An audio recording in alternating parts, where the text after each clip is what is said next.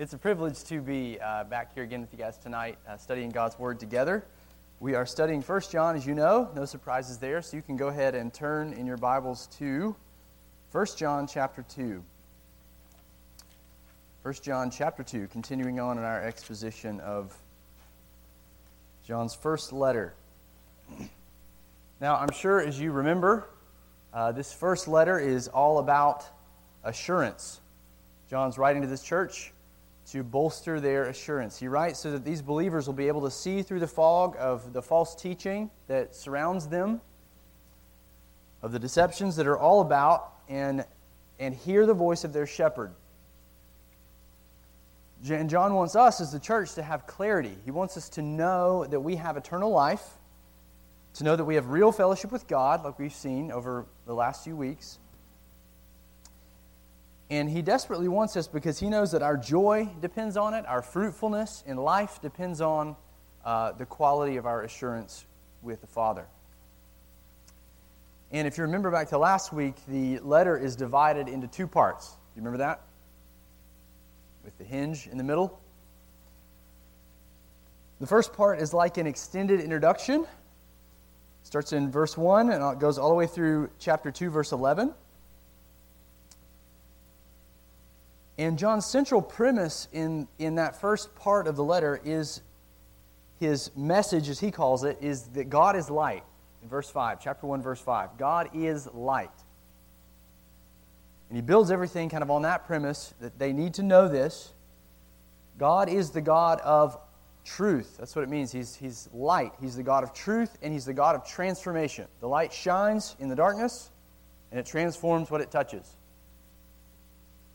Anyone who knows this God of light, then, anyone who really has fellowship with the God of light, they will begin to reflect his nature. They themselves will walk, they will live according to his light. Not perfectly, but they'll begin to reflect it. They'll live in light of his, his illumination of the truth. They'll be continually convicted of sin, John says, which means they'll confess it freely. Doesn't mean they're free of sin, but they, they're convicted. They confess it. They own it. They don't hide their sin. Those who have fellowship with God, their lives will be marked by a grateful obedience to Christ, and they'll learn to demonstrate the love that they've been shown by Him. And anyone who claims to know God, but their lives are marked by consistent rebellion against Him, their lives are marked by covering up of their sin these people, John would say, don't really know God, even though they claim to. Even if they're passionate about their relationship with God, they are liars, John says. And that was the first part of the letter. He wants us to sort of test these, these claims, and especially his, his first century audience, because there were a lot of false teachers claiming that they had fellowship with God, and they were denying the truth. And that was the first, the way he opens this letter. But then it was as though, we looked at this last week, it was as though John slows down a bit to encourage the church. It's like he realizes that, that many sensitive believers in this congregation uh, may be rattled by the tests he just gave, right? We might be tempted to respond wrongly to seeing our sin in our lives. We say, okay, we've got to be obedient to Christ. Well, I see all these areas I'm not obedient. Does that mean I'm not a believer? What does John think of me, this early church might have thought to the faithful? So he knows that his church early on was, was tempted to respond wrongly to maybe those tests, to seeing sin in their lives. And they were, they were tempted to, to fall headlong into doubt and discouragement. And so John, he slows down, and kind of the hinge point of this letter, he slows down to encourage us. He wants us to remember all that God has done for us in Christ. We saw that last week. He wants us to be assured that our sins are completely forgiven in Him, if we've believed in Him. He, he wants us to be assured that uh, what Christ really has done for us is real. He wants us to realize that we really do know Christ, that He's the true Christ. And He wants us to realize that we have already overcome the evil one. That's how he ends that section in verse 14. We have already overcome the evil one because of what Jesus has done. And we saw that John repeats himself, slows down, repeats himself to drive the point home. about our identity in Christ and what he's obtained. And that was the hinge point of the letter, and it kind of propels us into the second half of John's letter. It transitions us into his instructions. Remember, we don't see any commands in this letter before this point, so they all flow after this. The second part of this letter contains all of John's imperatives for this church what he wants us to avoid, what he wants us to pursue. And it's important to, to know that. Why is that?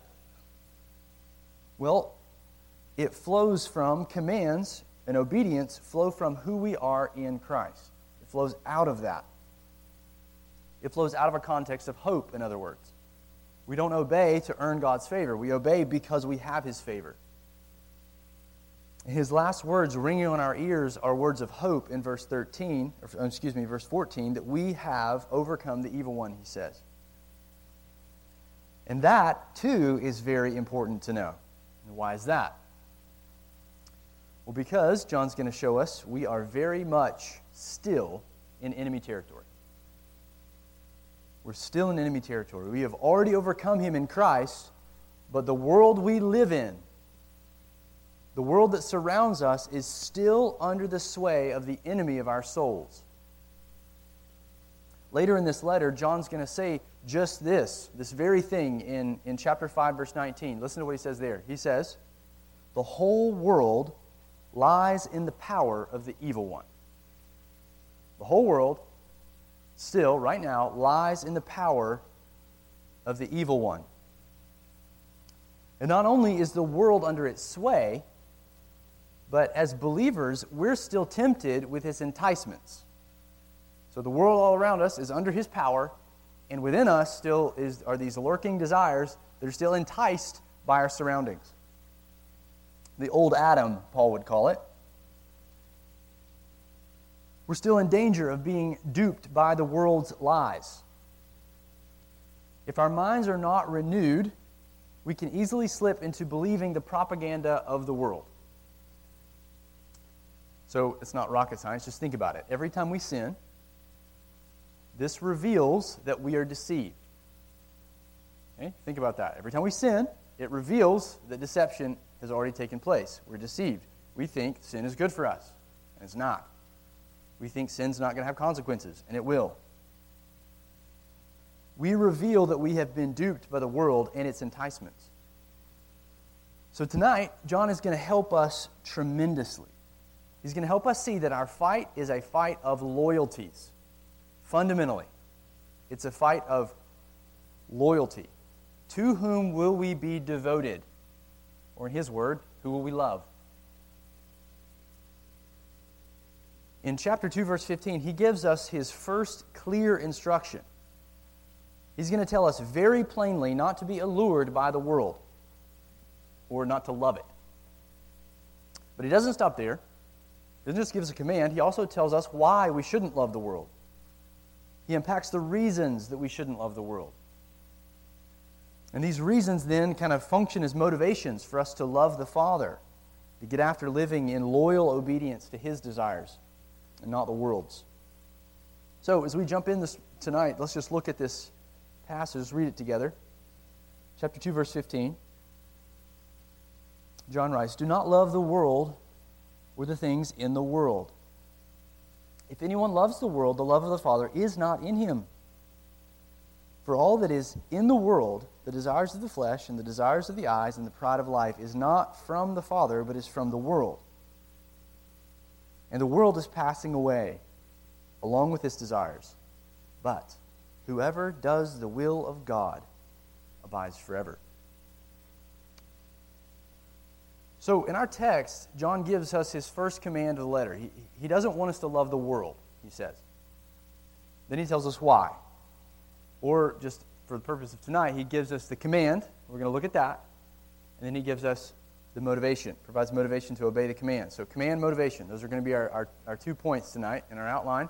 So, let's start with understanding the command of do not love the world, verse 15. Don't love the world, he says, nor the things in the world. Now, if you've been around the church any length of time, just curious, how many of you have heard sermons on this passage? Okay, a lot of you? Well, if you've been around, you've, you've probably heard this passage appealed to in a lot of different ways, right? So, what does this mean? What is John getting at when he says, don't love the world? Well, sadly, many have made this passage to say something very different, I think, than what John intended it to say. So, as we work through this command, I just want to ask some questions and try to answer those for us tonight. Let's look at this first one. What's he not saying in this command? What is John not saying? Or how have, how have people misunderstood this command in the past and in the present?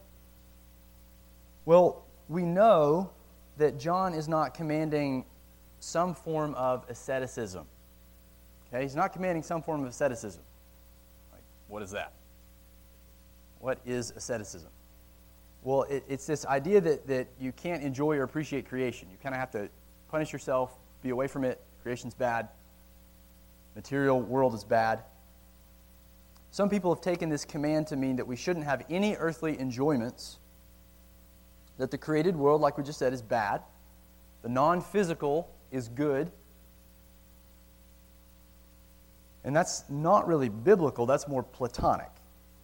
But they say we should try to live as minimally as possible, and, and, if we do enjoy anything, we should probably feel guilty about it afterwards. Right? So, this sort of ascetic lifestyle. Don't love the world. Well, John's definitely not saying that. That goes against what the scriptures say. Obviously, the world was created by God Himself, it was declared to be good by God. We've seen that in our Sunday school study. Humans were created to take dominion of this world, God's good earth. And even after the fall, so many of the Psalms and other places in Scripture just really extol creation and talking about its, its value, its worth before the Lord and what it's intended to do in our hearts. It's like Psalm 19, for example. It says, The heavens declare the glory of God. Heavens are the material universe. They're declaring his glory. So that's a very positive statement about the material world.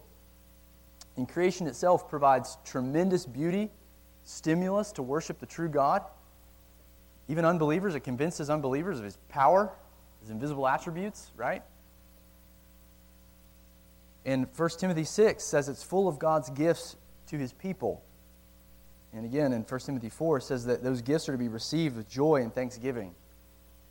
So, John is not saying that we should seek to cut ourselves off from the creation in a sort of ascetic way.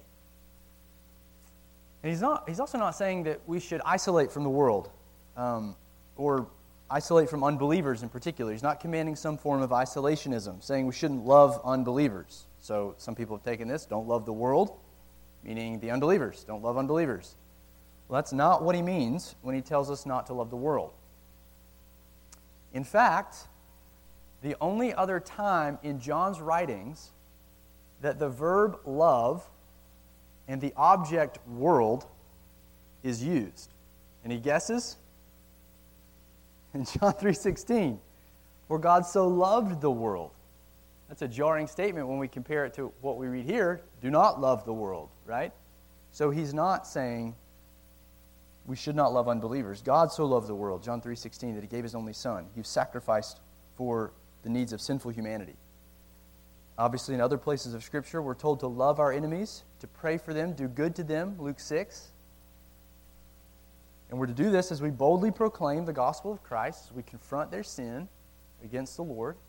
To love them, do good to them, pray for them, bless our enemies. So, this is not some form of isolationism. And I also don't think it's, it's an externalism. He's not commanding some form of externalism only. Maybe we could modify it like that. So, what do I mean? Well, some people, some Christians in the past, have defined a worldliness wholly in terms of externals.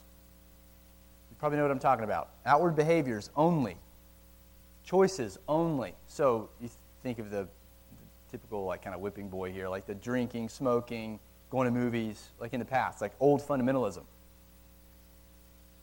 clothing choices, you know, fill in the blank. But even today, we, we still may be tempted to think of worldliness as kind of merely in the, in the externals, right? What we do or don't do. And as we're going to see, worldliness certainly is expressed. This love of the world is expressed in sinful actions. But that's actually not what John's going to address in this passage. It can't be reduced to actions alone. John is going to get to the heart of the issue. It is far deeper than just merely sinful activity. It has to do with what we desire, what we want, what we love. So, all these, I think, are, are misunderstandings of what John is saying, and in particular, of what John means by world. Okay? Does it make sense? So, in the first one, says world doesn't mean created world. World doesn't mean unbelievers. World doesn't mean just like external actions. So, what does he mean? That's our next question. What does John mean by the world when he uses that term? Well, in this context, when John talks about the world, he has in mind the evil world system. The evil world system. The world that stands in opposition to God. Down in verse 17, if you kind of look down, down there, you'll see John will also describe the world as having desires. Desires that stand in opposition to God's righteous desires, or his will. That's the word that's used there. It's translated will, but it's just another word for desire. So you see, verse 17, the world is passing away along with its desires. Do you see that? But whoever does the will of God, the desire of God, abides forever. So the will of the world, in other words, is in opposition to the will of God to what God wants. So we know by that kind of contrast that, that when John's talking about the world here in this paragraph, he means the, the evil world system, the world that stands in opposition to God and all of its sin. And then if we were just to kind of quickly survey First John, we would see that this you know, confirms this. So look down in chapter 3, verse 1. John says the world, middle of verse 1, this is the reason why the world did not know us, it did not know him. John says the world won't recognize that we are God's children because it didn't recognize Christ. There in verse 1, chapter 3. In other words, the world, this world that he's talking about, what do we learn about it? It's blind to the true reality about Christ and about us. Does it make sense? So the world is blind to the true reality about Jesus and about us. And not only is the world blind to us, but it's convicted by our righteous living. It's convicted by our love. And it will hate us as a result. Look in verse 13. He says, same chapter, Do not be surprised, brothers, that the world hates you. So that's in this context of talking about how Cain murdered Abel because Cain's deeds were evil and his brothers were righteous. So don't be surprised then that the world, the seed of the serpent, offspring of Cain, so to speak, hate you. They want to murder you. So, this world that John's talking about, that we're not to love, is a world that hates us. It's a world that's convicted by our righteousness and love. Then in chapter 4, John tells us that this world is full of false prophets and antichrists. All right? Not, not a positive assessment. It's full of false prophets and antichrists. Chapter 4, he says, verse 1 Don't believe every spirit, but test the spirits to see whether they are from God. For, listen, many false prophets, a few? No, many false prophets have gone out where? Into the world. So they've gone out into the world. And then down again, he says the same similar thing of, of the spirit of Antichrist in the middle of verse 3. This is the spirit of Antichrist, which you heard was coming, and now is in where? The world already. So this spirit that is against Christ, anti-Christ, is in the world. This world that we're to not love. And in fact, John says that these prophets and false Christ or Antichrist, they are from the world, down in verse 5, from the world. And then he says, therefore, they speak from the world, and the world listens to them. Verse 5. So, what does he mean there? In other words, the false prophets, they originate from this evil world. So it means they're from the world. They speak in accordance with the evil world's values right? They speak in accordance with the This is what I mean. Speak from the world. They speak in accordance with its values. And the evil world then claps in approval. The world listens to them, John says. They clap in their approval of these false prophets and Antichrist. And then, sort of in a, in a climactic way, in chapter 5, John tells us why, why this happens. Because the whole world, he says in verse 19, the whole world lies under the influence and power of Satan. He says in verse 19, We know that we are from God, and the whole world lies in the power of the evil one. This means that the movers and the shakers of the world, the cultural systems and ideologies of the world, all of its followers, everyone outside of Christ are all under his influence. It's like there's no neutral ground. You're either under the influence of Satan or under the kingship of Christ. So, why was I going? Why was I dragging you guys through all that? Step back. It's this world, this evil world, the world that is under the influence of Satan, that follows his will, that walks in accordance to Satan's ways, that is set in direct opposition to God. It's that world that John tells us not to love. Make sense? But notice something else about our verse. That's not all John tells us not to love. He goes on, he goes kind of one step further, a little more specific, and tells us not to love what else? The things in the world. Right? You see that? Do not love the world, nor the things in the world, he says. what is he talking about now? Is something different? Well, he clarifies himself down in verse 16. Notice what he says there. He says, For all that is in the world, that's the same phrase, all that is in the world, those things of the world, and then he, he states what they are the desires of the flesh, the desires of the eyes, and the pride of life. Desires of the flesh, desires of the eyes, and the pride of life. It's not from the Father, but it's from the world. So the things of the world, we might be tempted to think of like tangible things, he says are fundamentally desires right? Desires of the flesh, desires of the eyes, and what he says, the pride of the arrogance of life. Now that's very interesting. Okay? Very interesting. So let's unpack each of these real quick, and I think you'll see why I think this is this is interesting. All right? So the first thing that is that is in the world, oh, there we go. First thing that's in the world, he says, are the desires of the flesh. So what does he mean by that? Well, I'll give you kind of a, another definition or another kind of extended statement on what I think this means. I think he's referring to sinful, the sinful cravings of uh, fallen human nature, or maybe we could say the sinful cravings that come from a fallen human nature. The desires of the flesh, or the lusts of the flesh.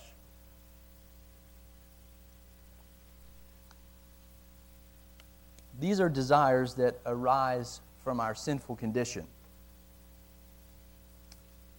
Now we have to be careful with this word flesh with John because it, he does, it doesn't, it's not, it's not always negative. Okay? It's not always a negative thing because Jesus came into flesh, it says. But he wasn't sinful. But in other places, John will take this word flesh and he'll, he'll kind of put it in uh, opposition to the spirit. He'll say things like things that those who are born of flesh are flesh, and those who are born of the Spirit are spirit. So, what does he mean there? Well, he's not talking about physical bodies, because I can be born of the Spirit and have a physical body. saying of the flesh, meaning you're of the sinful, the sinful world order. You, you have this sinful human nature of the flesh is flesh, but then it's devoid of the Spirit. But then if you're born of the Spirit, you, you have the, the new covenant Spirit of God. So, I think it's in this negative sense that he's talking about here. He's talking about these desires that arise from our sinful condition. These cravings, John says, are in the world.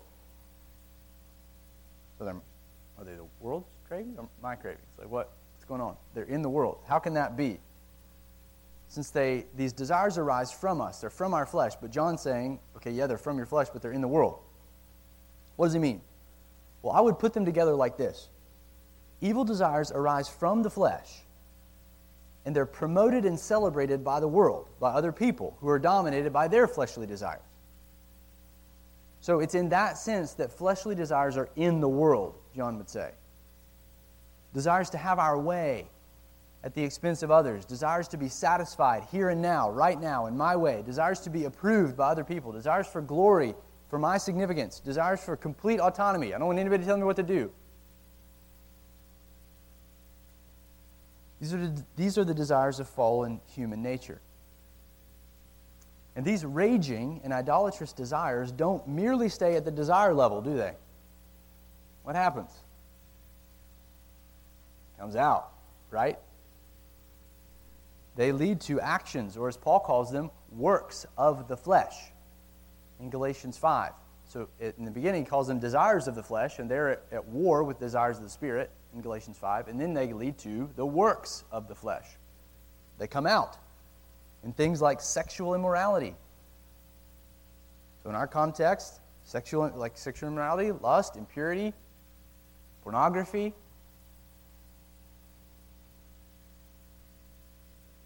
Lead, they lead to things like these lusts of the flesh, lead to things like envy, jealousy, rivalry, Paul would say in Galatians 5 comparing yourself to other people. That's what that means. Wanting what they have. He says it leads to things like strife and fits of anger. So think of arguing, blowing up, irritability. Paul says it leads to things like dissensions and divisions. Think gossip, tearing people down, mocking, making certain people suspicious of other people. So here, John is saying that the world is full of this stuff because it's full of people who are dominated by these fleshly desires, by a love of self, if you want to boil it all down. A love of self. So he, he says, okay, the world, in, there are things in the world, and one of the things in the world is these, are these fleshly desires. Another thing that's in the world, another thing the world's full of are what he says are desires of the eyes. What does he mean by that? Whoa desires of the eyes. Well, we might call this the, the covetous cravings that come from what we see. All right, that's a mouthful, but the covetous crazy, cravings, that's hard to say, that come from what we see. The desires of the eyes or the lusts of the eyes.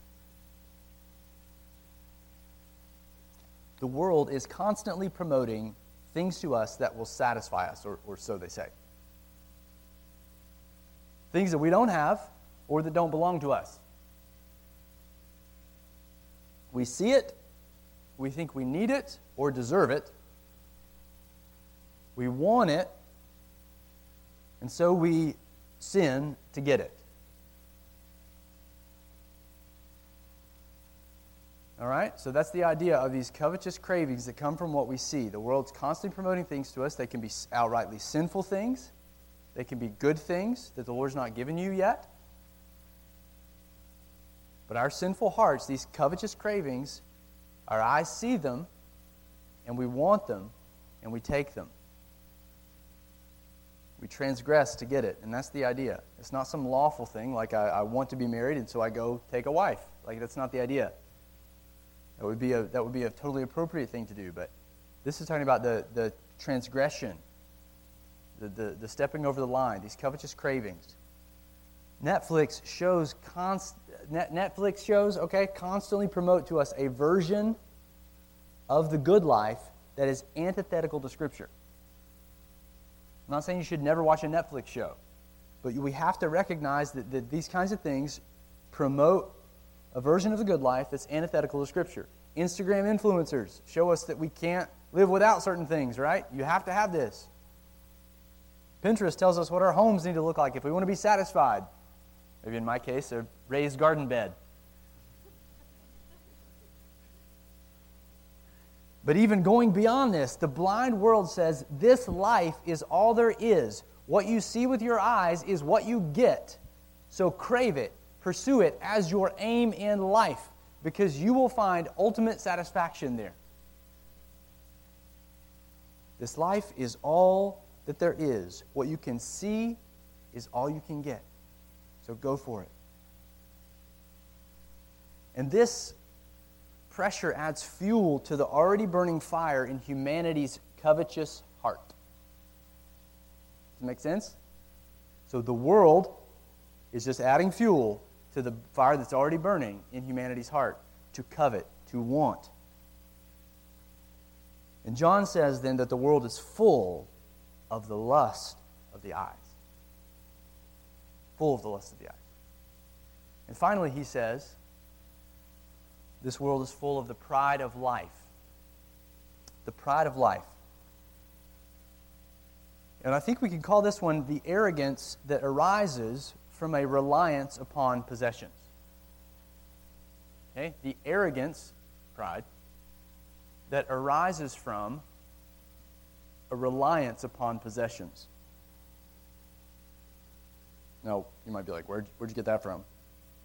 Um, pride of life there. That seems to be a stretch. Well, let me break it down. Okay, the word pride is used, it's a very, very rare word, and it's, it's used in context of unbridled arrogance. So, geek out on you a little bit. It's used one time in James, and then it's used several times in Maccabees um, of Roman emperors who uh, were boasting a lot about themselves and then God brought them down um, very low. And so they were they're used in these contexts where men think of like Epiphanes and other other these men thought themselves as untouchable, protected from disaster by their wealth, power, and their status.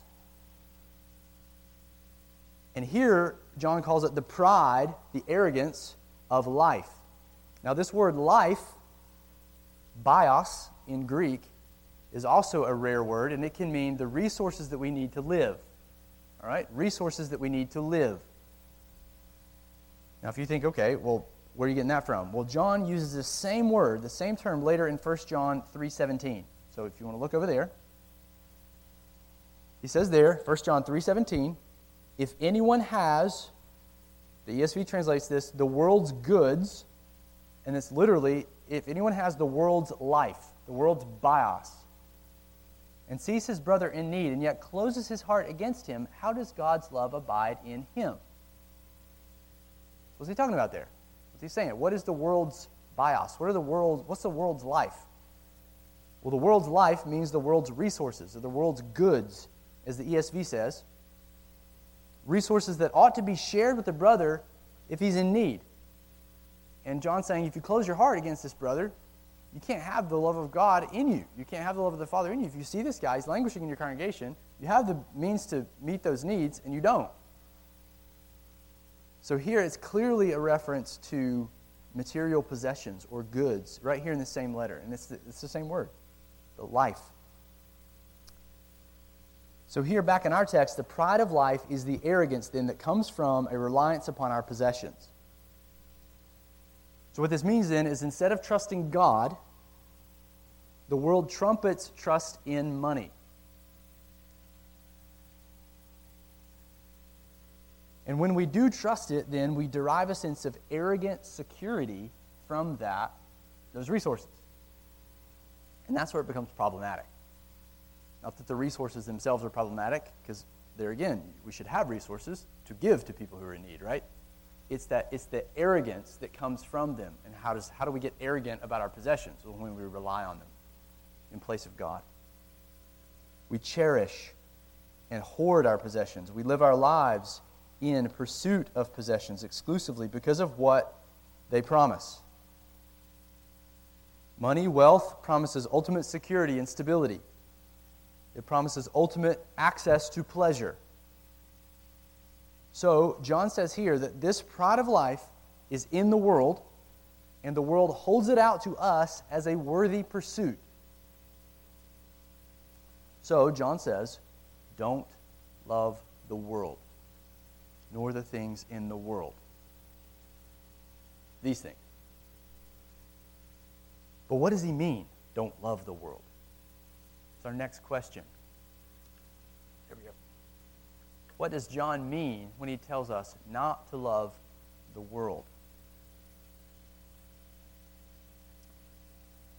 What's he getting at? Well, John is saying don't become enticed by the allure of a world that's set in opposition to God. Don't become enticed by the allure of a world that is set in opposition to God. Don't cozy up with it. Don't become intimate friends with a world that's hostile to God and His ways. Don't devote yourself to the world. And specifically, don't cherish a world that celebrates your fleshly impulses. Is it tempting? Yes. This world will make you feel great. It will minimize your sin. It will help you blame your sin on other people, other circumstances outside of yourself. It will tell you that you are great. It will tell you that you should think highly of yourself. It will flatter you. It will tell you to take offense at those who dare challenge you. It will tell you there's nothing that you can't do. And not to let anyone or anything confine your self expression or your sexual identity or anything else. It will encourage you to gratify yourself, even telling you that you deserve the gratification.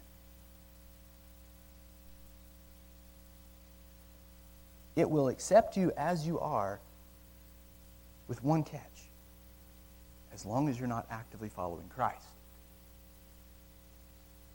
It will subtly tell you that this life, what you see, is all there is. It will whisper that you really can trust in wealth. It will point to examples all around you.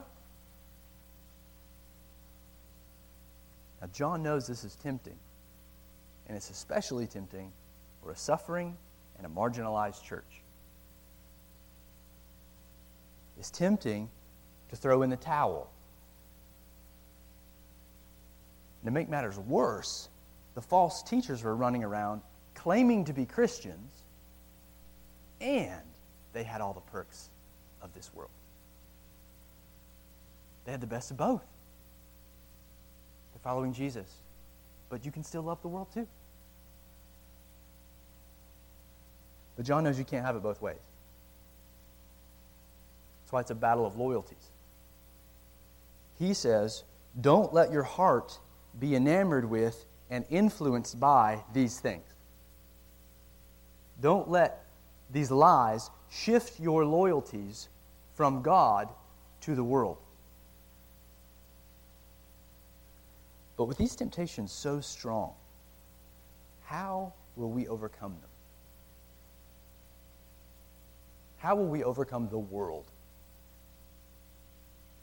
Well, later in the letter, John encourages us yet again. We're not going to spend much time here, but just listen to what he says over in chapter 5, verse 4. Let's be encouraging. Everyone who has been born of God overcomes the world. Everyone who has been born of God overcomes the world.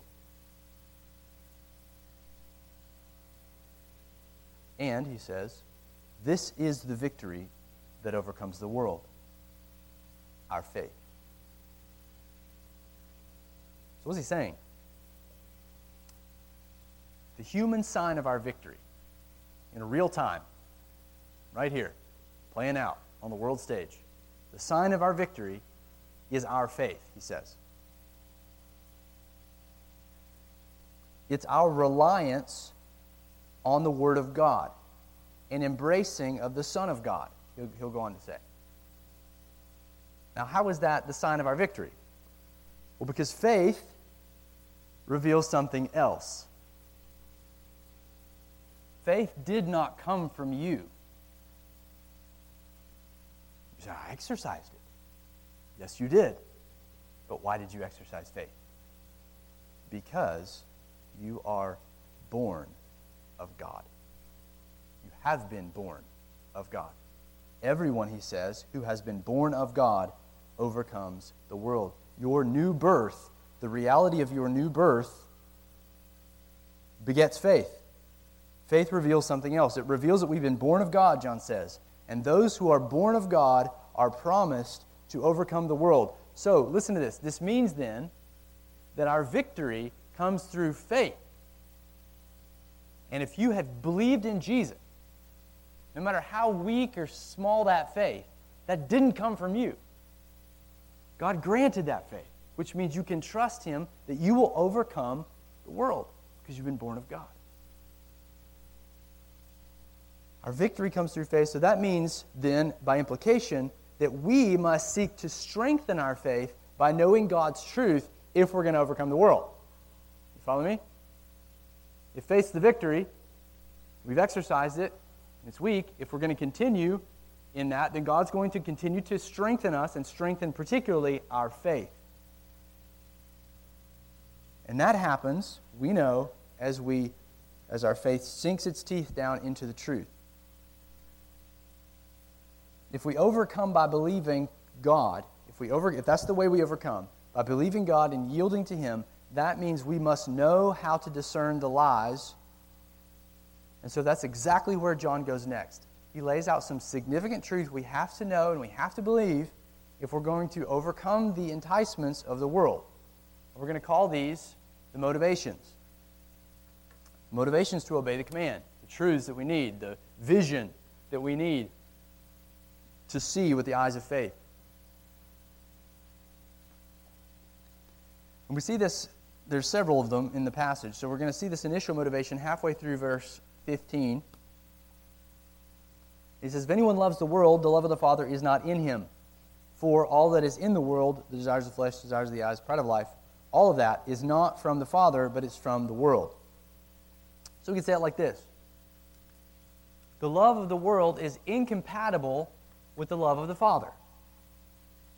That's the first thing you, ha- that's the first thing you have to see. You have to know. It's incompatible. You can't have your cake and eat it too, like these false teachers are saying.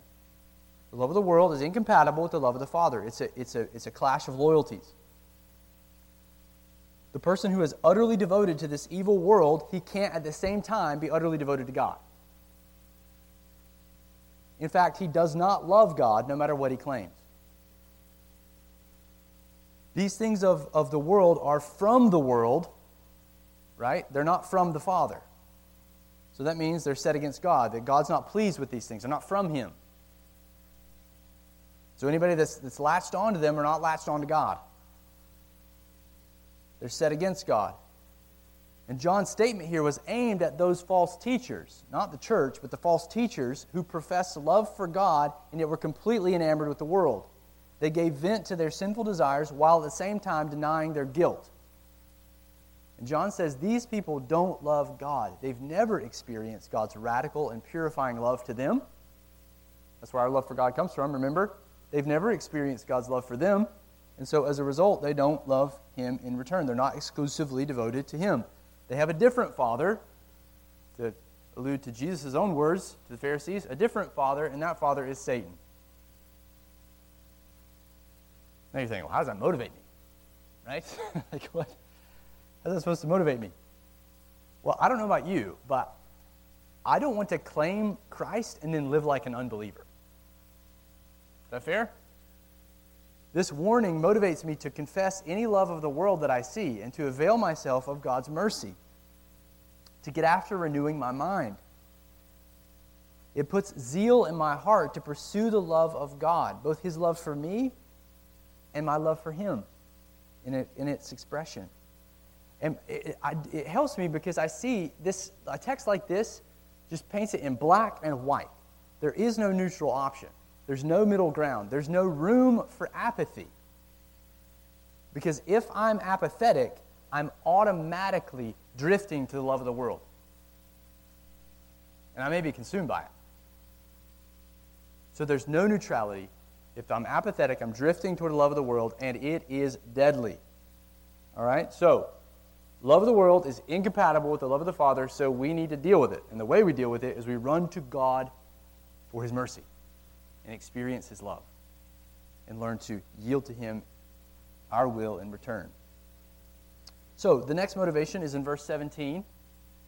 And there, John lets us in on a little secret. He says, The evil world is on its way out. All right? It's passing away. Verse 17. And the world is passing away along with its desires. So, this evil world is on its way out. And John says we've got to realize this. The evil world and the desires that contaminate it are passing away. This world system is on top now, isn't it? The antichrists, they tread over the saints. We may not experience that much here, but there are more martyrs today than have ever existed in church history. False prophets, antichrists control world economies, world cultures, media, the arts. And I'm not some like Republican guy out here. I mean, I am Republican, I guess. But I'm not that's not my point.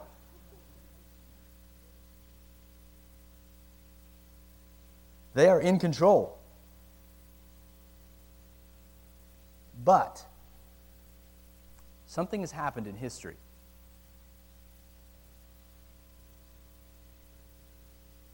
Something's happened that's cracked the foundation of this kingdom of Satan. And it's the resurrection of the Son of God. He has ascended far above this world and above this world's power. He is redeeming people from Satan's domain effortlessly, and he's transferring them into his eternal kingdom. He even protects his people spiritually, so much so that John says in verse 18 of chapter 5 that the evil one cannot touch us. He cannot touch us because we are in Christ's hands. The kingdom of this world is impermanent and already decaying, John says. And we have to know that and believe that if we're going to battle the enticements of the world. Why? Because the evil world looks permanent. One evil president term is over, another evil president gets in his place. Communism dies out in one century and it arises in the next. The wicked continue to prosper while the righteous suffer. But when we can see with the eyes of faith, we see its decay. We see it rotting from the inside out. We see its impermanence and that it cannot ultimately deliver on what it promises. So, John says, don't waste your time on something that's passing away. Have you ever worked a long time on something that just gets thrown away? Spend 15 hours putting together a detailed proposal for a group project. And it gets scrapped. If you would have known that that proposal was destined for the trash from the start, how would that have affected you? You wouldn't have involved yourself in that, would you? You'd have saved the 15 hours. You'd have done something else with that time. Well, you can know that this evil world is passing away. It's destined for the trash, for judgment. It's decaying now, and no sinful act will be rewarded. It will be punished. No sin, nothing done in unbelief, none of that will pass through to the new heavens and the new earth. Not only will it not endure, but if we're involved in sin, we are actively promoting Satan's decaying kingdom. You're sanding and you're painting the bars of the prison that hold people captive. Every lustful in- interaction with your girlfriend or your boyfriend, every click of porn, all the time spent comparing yourself to others on social media, all the hours of anxiously watching YouTube to try to escape the responsibilities of life, you are working on things that will not endure and that will result in shame and deep regret for how you've lived the one life God gave you, the one life He gave you to redeem. So, the more clearly you see by faith that this world is passing away, the more motivated you will be to withstand its deceitful enticements because they don't last. But John doesn't just say that the world's passing away. He does say that, as helpful as that is. The final motivation is the positive side of that last one. Okay? John reminds us that obedient children live forever. Obedient children live forever. Look in verse 17. And the world is passing away along with its desires, but whoever does the will of God abides forever. Whoever does the will of God abides forever. Now, I've phrased this as obedient children live forever. Now, I know by the way I said that, you're probably wondering, like, wow, that sounds like works. Like, what are you, what are you talking about? Are you saying that God allows people to live forever because they're obedient? Well, no and yes. Okay? So let me clarify. Here's what I mean. No, they're not earning their forever life. No, in the sense that we do the will of God because we've been freely born again. Does that make sense? So because we've been born of God freely by the gospel, now we obey. We've already seen that. And that's totally apart from works. We're not born again by our works. We're born again by a sovereign work of God. We've been given a new nature, and so then we've, we've become God's children through Christ by faith. Our hearts have changed, and now we want to obey, and we begin to obey very imperfectly, right? It's over progression over time. But we do obey now, and we obey by faith. When before we did not obey by faith. So maybe if we were good, it was not by faith, right? It was, it was of our own goodness. It was trying to pull ourselves up. But now we obey by faith because we trust the Lord. What John is saying is that the one who does the will of God, who is obedient, that one reveals they've been born from God and thus they are the ones that will live forever. Make sense? The one who obeys, the one who's obedient, the obedient child, in this case, reveals that they've been born from God, and thus they are the ones that will live forever. So, what this implies then is that no obedience is ever, ever wasted. You see that? No fulfilling of God's revealed will is ever a waste of time or will ever go unrewarded by God.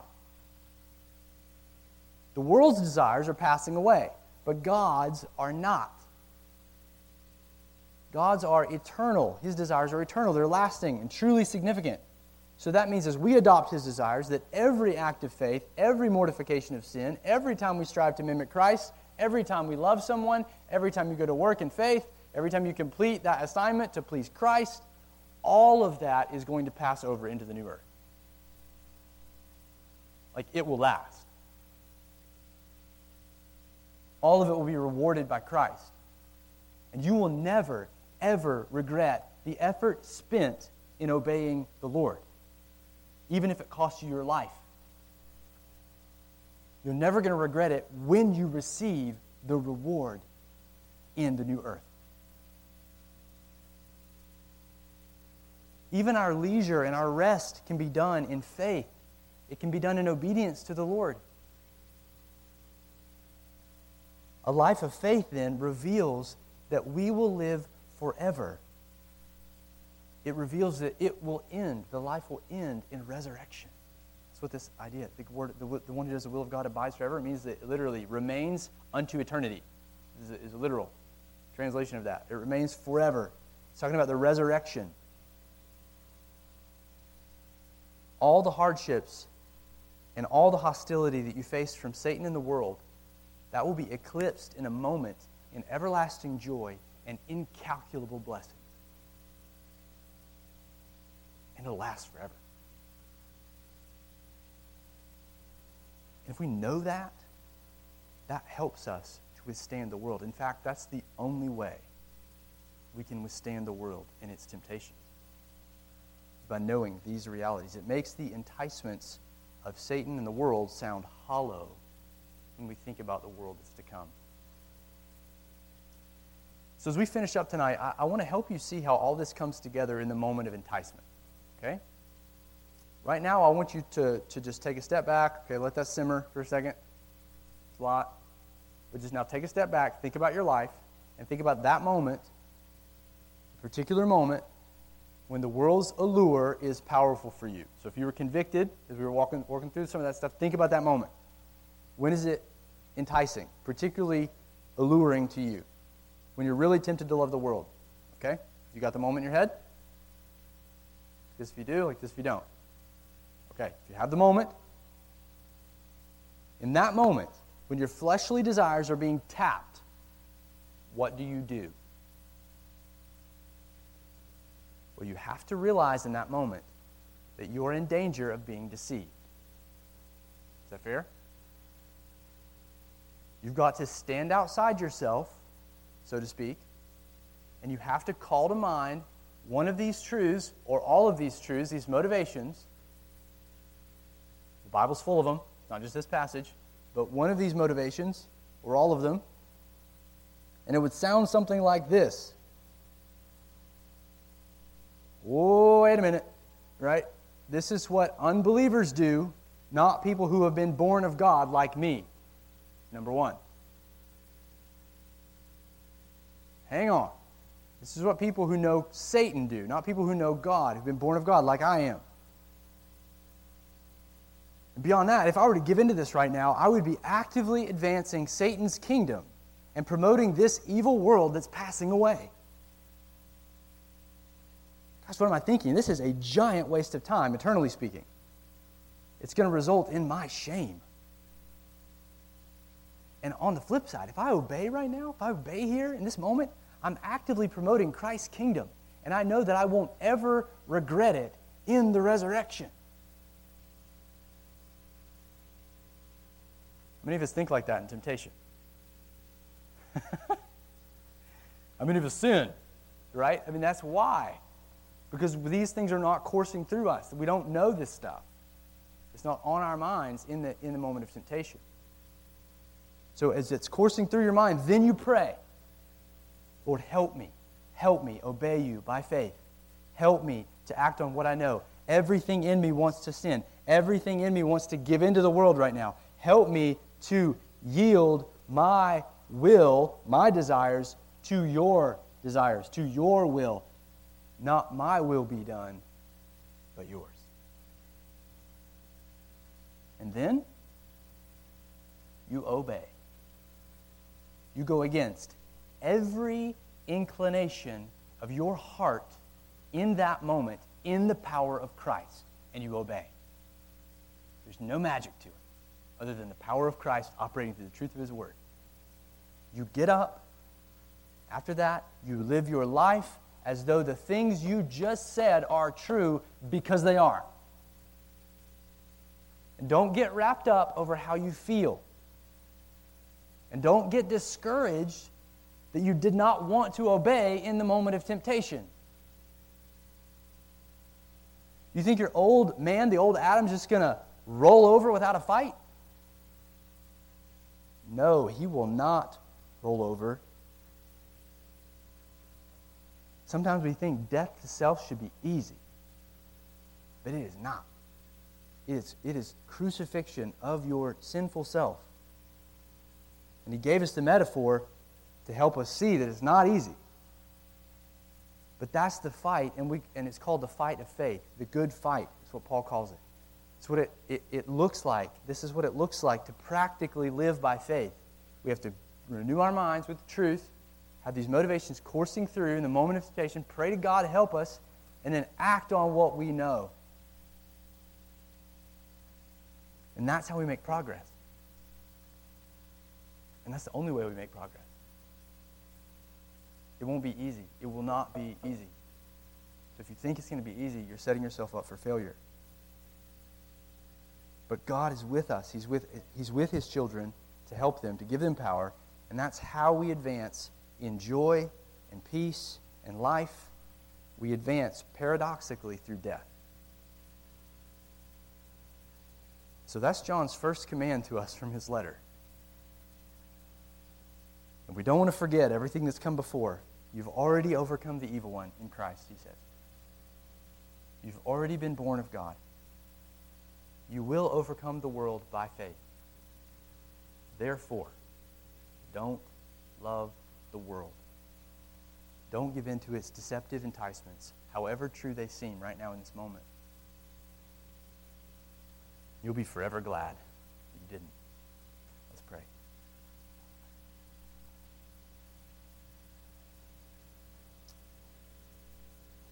Father, we pray that you would strengthen our faith in the moment of temptation to believe you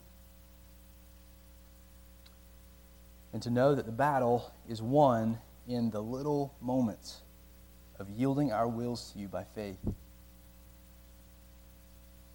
If this seems daunting, I pray that you would just overwhelm um, these folks with a sense of your presence your power, that you would bring them back to the truths that when they believe the gospel, it's because you are drawing them and you open their eyes to see.